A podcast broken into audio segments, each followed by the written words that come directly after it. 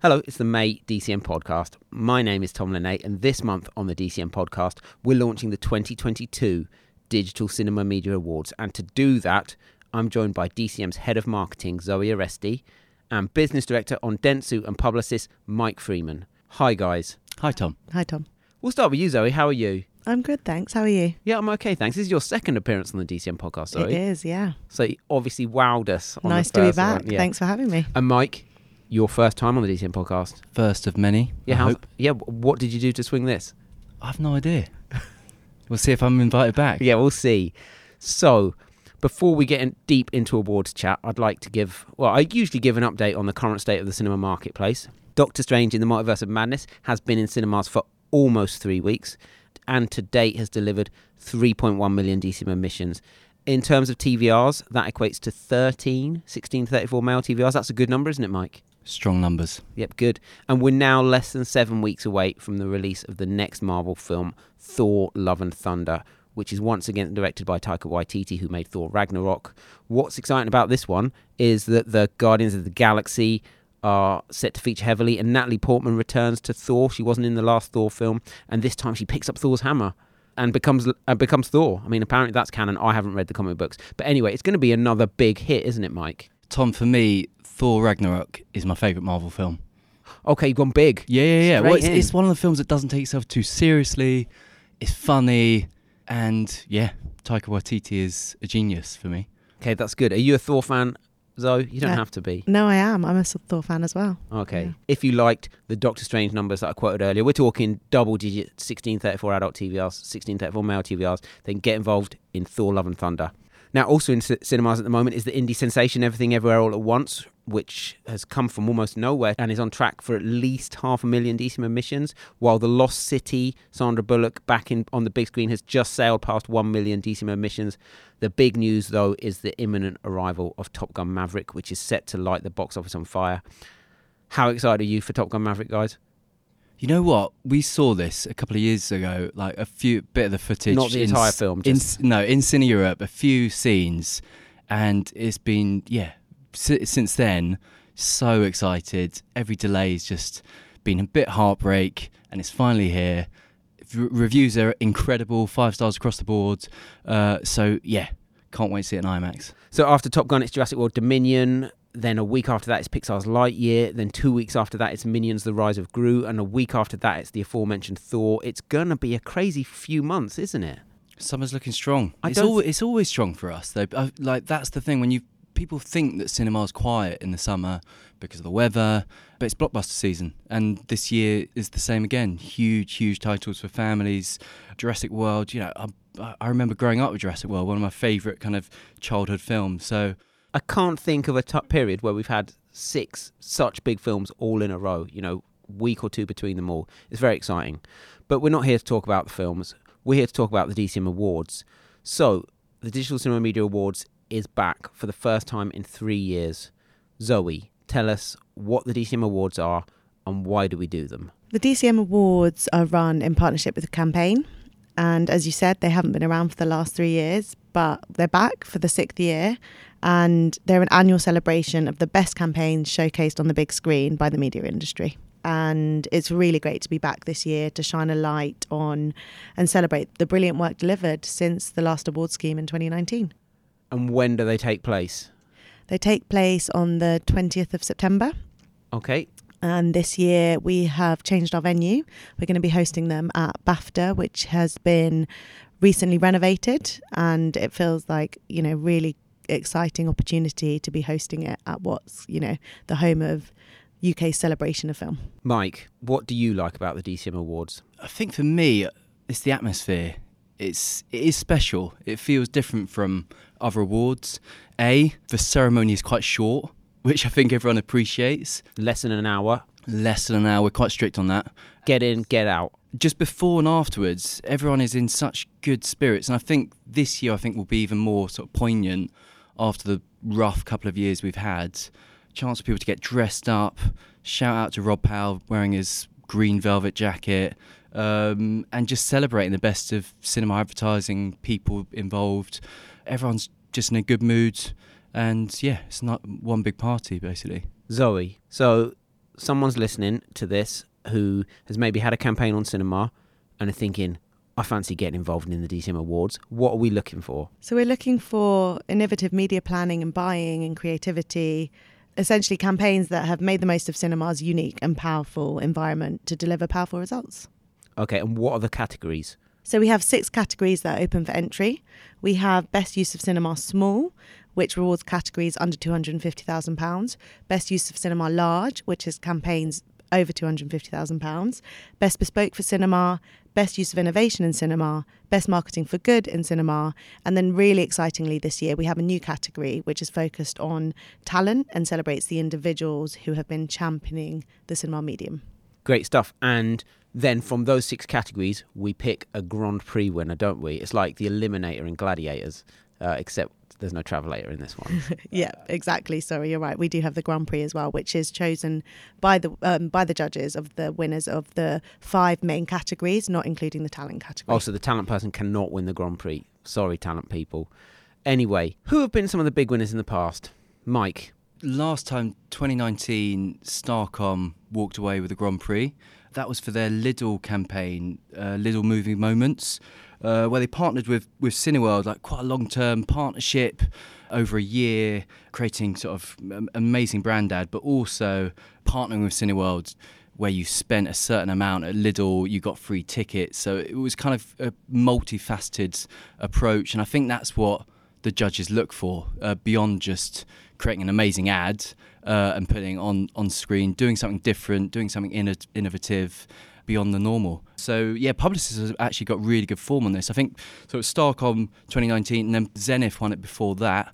So yeah, they've they've picked up the Grand Prix the last two years we've run it, uh, and then I think it was OMD before that. But yeah, we've had some amazing, we've had some amazing winners over the last few years. Really excited to see what's coming up, and I think we've we've extended it beyond just the normal year. Is that right, Zoe? Yes, exactly. So we have extended the criteria period to include any campaign from the last awards ceremony or the last award scheme. So that would have been so that was, end of 2019. Yes, but if you look at the judging criteria period, it would be August 2019 to May 2022, um, which allows for as we said, every campaign to be recognised since since the last award scheme. So that's worth reiterating because people might think, oh, I had a campaign on cinema towards the end of 2020 and it or 2019 and it wouldn't be eligible. It is eligible. You can still get involved. So if you're sitting there thinking, oh, I missed out on the DCM Awards, maybe you didn't. Maybe you didn't. So very exciting.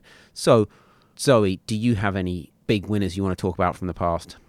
I think Mike's covered a lot of, you know, the big winners that we've had and as he was saying, Zenith did win, and that was for Max Factor, and that was a brilliant campaign. Also, you know, we've had the likes of Channel 4 and OMD win as well. Talking about the Grand Prix here, like the big winners of the night. And then Heineken, 3 and LG. There's been a whole range of winners. I feel particularly lucky because I get to sit in on the judging day. And it's just so interesting to hear all of the judges debating, you know, fighting their corner, picking the winners. And it feels like a real privilege to be part of that process as well. So you've already mentioned the judges. Who are they? How do you get to be a DCM Awards judge? We have a really brilliant judging panel again this year, Tom. Really excited. So we're it's chaired by Maisie McCabe, who's UK editor of Campaign. And then you have the likes of Ali Reid from PhD, James Bailey from iProspect, Katie Lee from Wavemaker, Mark Clancy from Smart Media, Natalie Cummins from Zenith, Patrick Affleck from Havas Media Group, Paul Knight from Omnigov, and Sharon Dillon from Initiative, Naren Patel as well from MIFA has joined the panel, and this is a working list. We still have a few to be announced, so really excited to share those names. But we have a whole range of people from the media industry. Um, there'll be some names from the creative industry as well and clients. We like to have a whole range of individuals who are involved, or their teams certainly are, the businesses they work for, are involved in the campaigns that we are judging. So it's a mix of people from the media agency world and creative agencies as well. Exactly, and clients as well. Um, we like to have a whole range of judges on the panel who would have been involved in the work that we are essentially then reviewing. And what will the judges be looking for?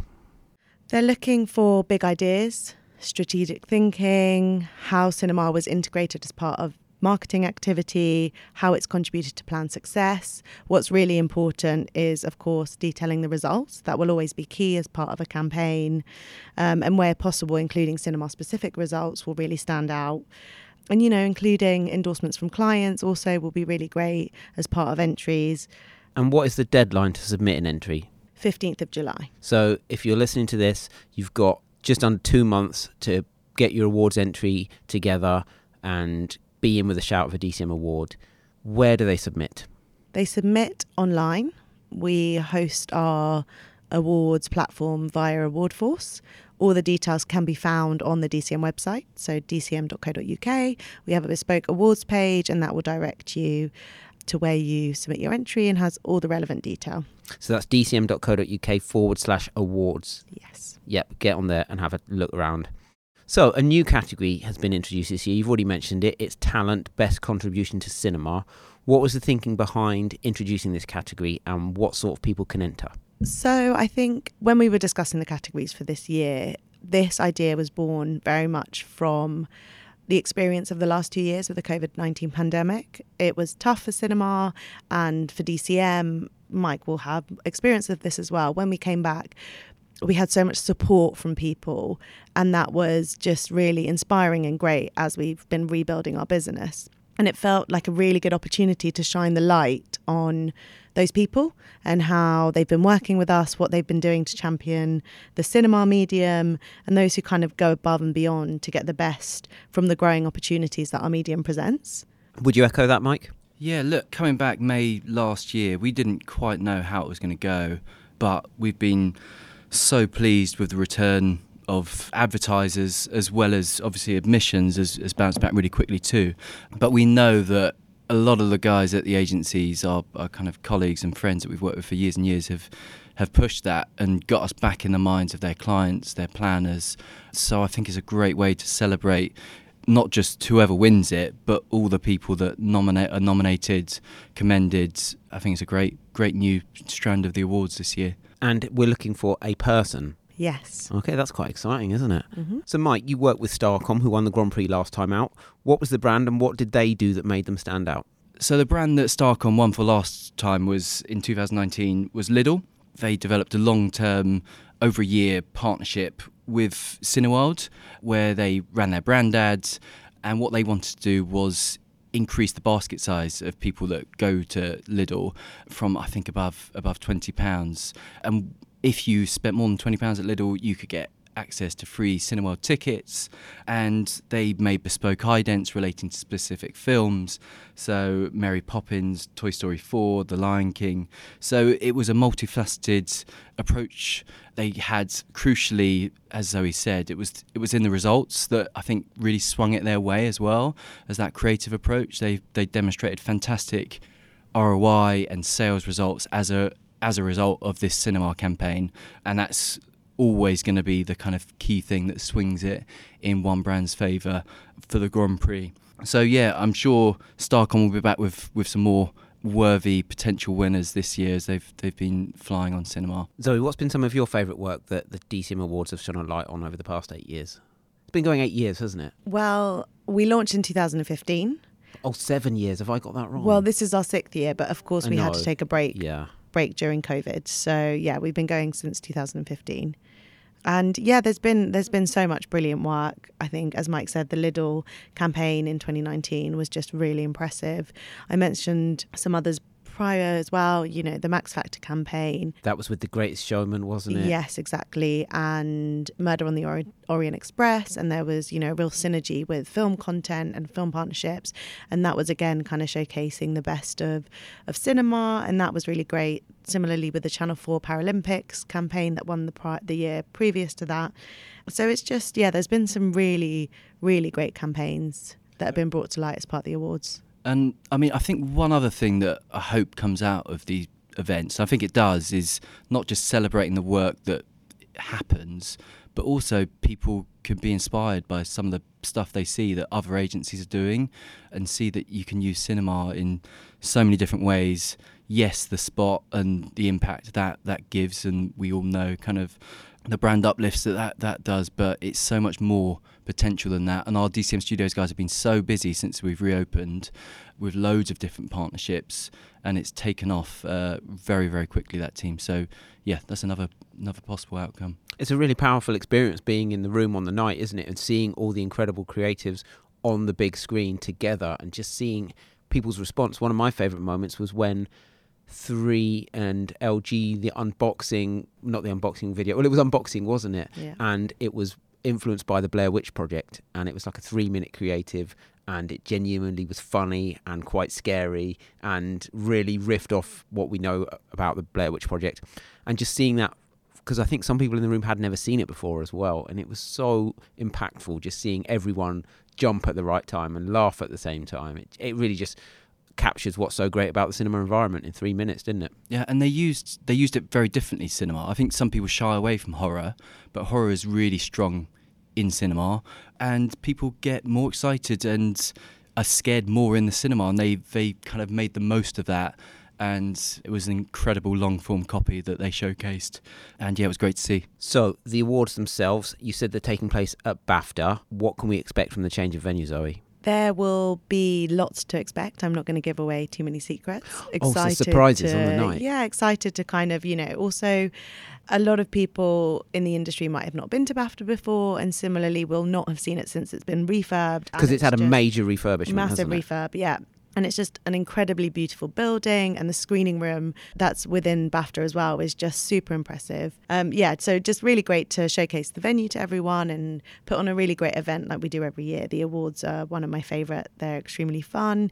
People get the whole red carpet experience. There's a lot of celebration. As Mike said, the actual ceremony itself is short. We kind of get the awards part over and done with quite quickly, and people will be lucky to have the wonderful Tom Linay back as a host, won't they, Tom? I th- well, I think it's been confirmed that I'm hosting again, but But no, you're always a real highlight as well of the night, mm, and thank you. yeah, it just it's kind of getting everyone together in a room, celebrating, having fun, enjoying being in each other's company again. We love the Ham Yard Hotel. We've had it before, but it almost felt like we outgrew it. The bar, and I think it would be a little bit bigger, won't it? This venue, so we can invite hopefully more of you uh, and get more of our clients and agency people there this year. And is it going to be Sunday best black tie? What are we thinking? Not black tie, but you know, definitely glitz and glam, getting dressed up. We want people to, you know, get really stuck in, and like we said, red carpet, red red carpet experience. Well, I'm excited because I've not worn smart shoes for two years, so that in itself is exciting from it to me. But okay, well, it's the DCM Awards.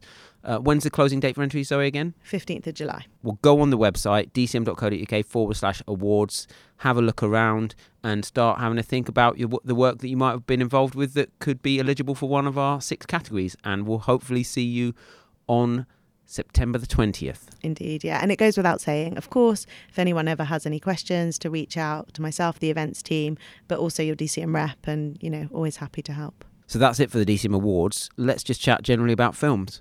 But what are you looking forward to seeing next, Zoe? Or later in the year? I have a long list I need to catch up on. I want to see everything everywhere all at once. Uh, still haven't seen Doctor Strange and obviously Top Gun coming out this week. I absolutely can't wait to see it. But another one I'm quite looking forward to, which comes out in August, is Bullet Train. I, as you, you mentioned before, with Sandra Bullock kind of making a comeback to the big screen. I also watched The Heat over the weekend at home, and that's she's funny. just she's just brilliant, and I just love her. And Brad Pitt's in it as well. Um, and it's about like five assassins who find themselves on a train and they discover their missions are kind of not unrelated to each other. It just looks fun. It looks upbeat. upbeat. It kind of is right up my street as well. And that's directed by David Leitch, who made Deadpool 2 and Hobbs and Shaw, Fast and Furious, Hobbs and Shaw. So if you've seen either of those two films, you'll probably know what to expect from this one. But I agree, it looks super fun and sparky and great cast, along with Brad Pitt and Sandra Bullock. It's got Zazie Beetz, Bad Bunny, Aaron Taylor Johnson. Um, yeah, that looks like a good one. Anything else? Black Panther as well, Wakanda Forever, which is out in November, and that needs less explanation, but really looking forward to that as well. Yep, that's a great one. I'm glad you mentioned that because that's an interesting title in terms of the Football World Cup, isn't it, Mike? Because that's coming out on the 11th of November, right at the start of the fo- right before the Football World Cup. And if any brand is worrying about how they're going to reach that 1634 audience on TV because it's going to be so expensive across the Football World Cup, Black Panther Wakanda Forever could be the answer to all your prayers. Yeah, exactly. Just before the World Cup is is starts, and it's going to be huge for 1634's uh, sort of cultural movement and conversation that it started a couple of years ago, and yeah, it's it's so efficient for 1634's these these Marvel titles, Black Panther in particular. Uh, it's going to deliver scale for that audience when it's going to be like you said, Tom, really hard to reach that that audience. And we're talking upwards of 23 1634 adult TVRs. Um, so yeah, you know, wh- where else are you going to get that except the business end of the Football World Cup? And that's the thing when you buy into a film like Black Panther, very few people go and see it more than once.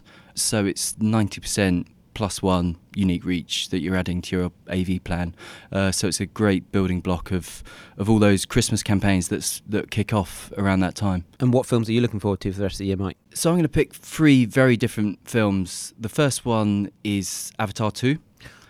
So I watched the original during lockdown and I hadn't seen it for maybe 10 plus years and it still carries like it's still incredible it looks amazing and i'm just so intrigued as to what, where it's going to go.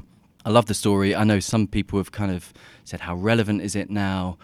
But you know, you'd be a fool to bet against James Cameron. I, I, actually rewatched Aliens. We were talking about this the other day, Tom, and just what a genius James Cameron is as a director. So that Alien and Aliens to Aliens, um, just what phenomenal films there are. So there's that one, which is obviously going to be biggest film of the year, blockbuster. Hopefully, yeah, and it's Avatar: The Way of Water. It's out on the 16th of December. So delivering huge, huge numbers. You know, very broad audience, but just before Christmas. The second one I'm going to pick, and I'm not a big horror fan. I, you know, get get scared quite easily. But Nope, um, Jordan Peele. If you've seen Get Out, you'll you'll know exactly kind of what I'm talking about in terms of an innovative, interesting director that and voice that he carries in in horror. And the trailer is it's one of those trailers where you watch it and you haven't got a clue what, what it's about. And that's quite refreshing when you watch a trailer because sometimes trailers, for me anyway, Tom, we, we watch quite a few here at DCM, sometimes they give away too much. Whereas this one, it's just enough to get you intrigued as to what the hell is going on with that film. And then the third one, a bit more light relief, Fisherman's Friend 2. Um, so, you know, just easy watching. Love the first.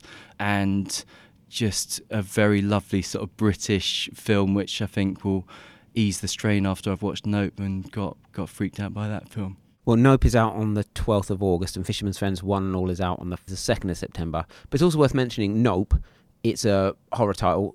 We've spoken a bit about the 1634 audience on this podcast already, but when you're talking about reaching the 1634 audience and the 1624 audience, no better genre than horror, is there, Mike? For me, it's a massively missed opportunity. I know some brands are nervous about being close to kind of the content of horror, but like I said before, the excitement that horror generates, and it's it's one of the genres that's taken off in the last few years with likes of Halloween um, franchise, and like you said, Tom, it is the most efficient for targeting that 1634, particularly 1624 audience. It just seems like a massive, a massively missed opportunity when brands don't take take it up and play in that space. And you said also some brands maybe don't want to be close to that sort of content, but it's worth mentioning in terms of Jordan Peele. I mean, he won the Oscar for Best Original Screenplay with Get Out. This isn't slasher films. These are smart, intelligent. It's called elevated horror nowadays. You know, films that are aiming for you know high art almost. I think Get Out and Us, his two films to date, are two of the most striking films of the last decade. Yeah, no, hundred percent. I think they've they've moved the genre along, and he in particular has. So yeah, that's why I'm just so intrigued as to as to what he does with Nope. Yep, me too. So that's it. Thanks for joining me, Zoe. Thanks, Tom. Thanks, Mike. Thanks, Tom. I'll be back next month when we'll be talking about something else. And I'll give you an update on the DCM Awards entries and we'll talk about Top Gun Maverick numbers and we'll look ahead to the rest of the year. Thanks for listening. Bye bye.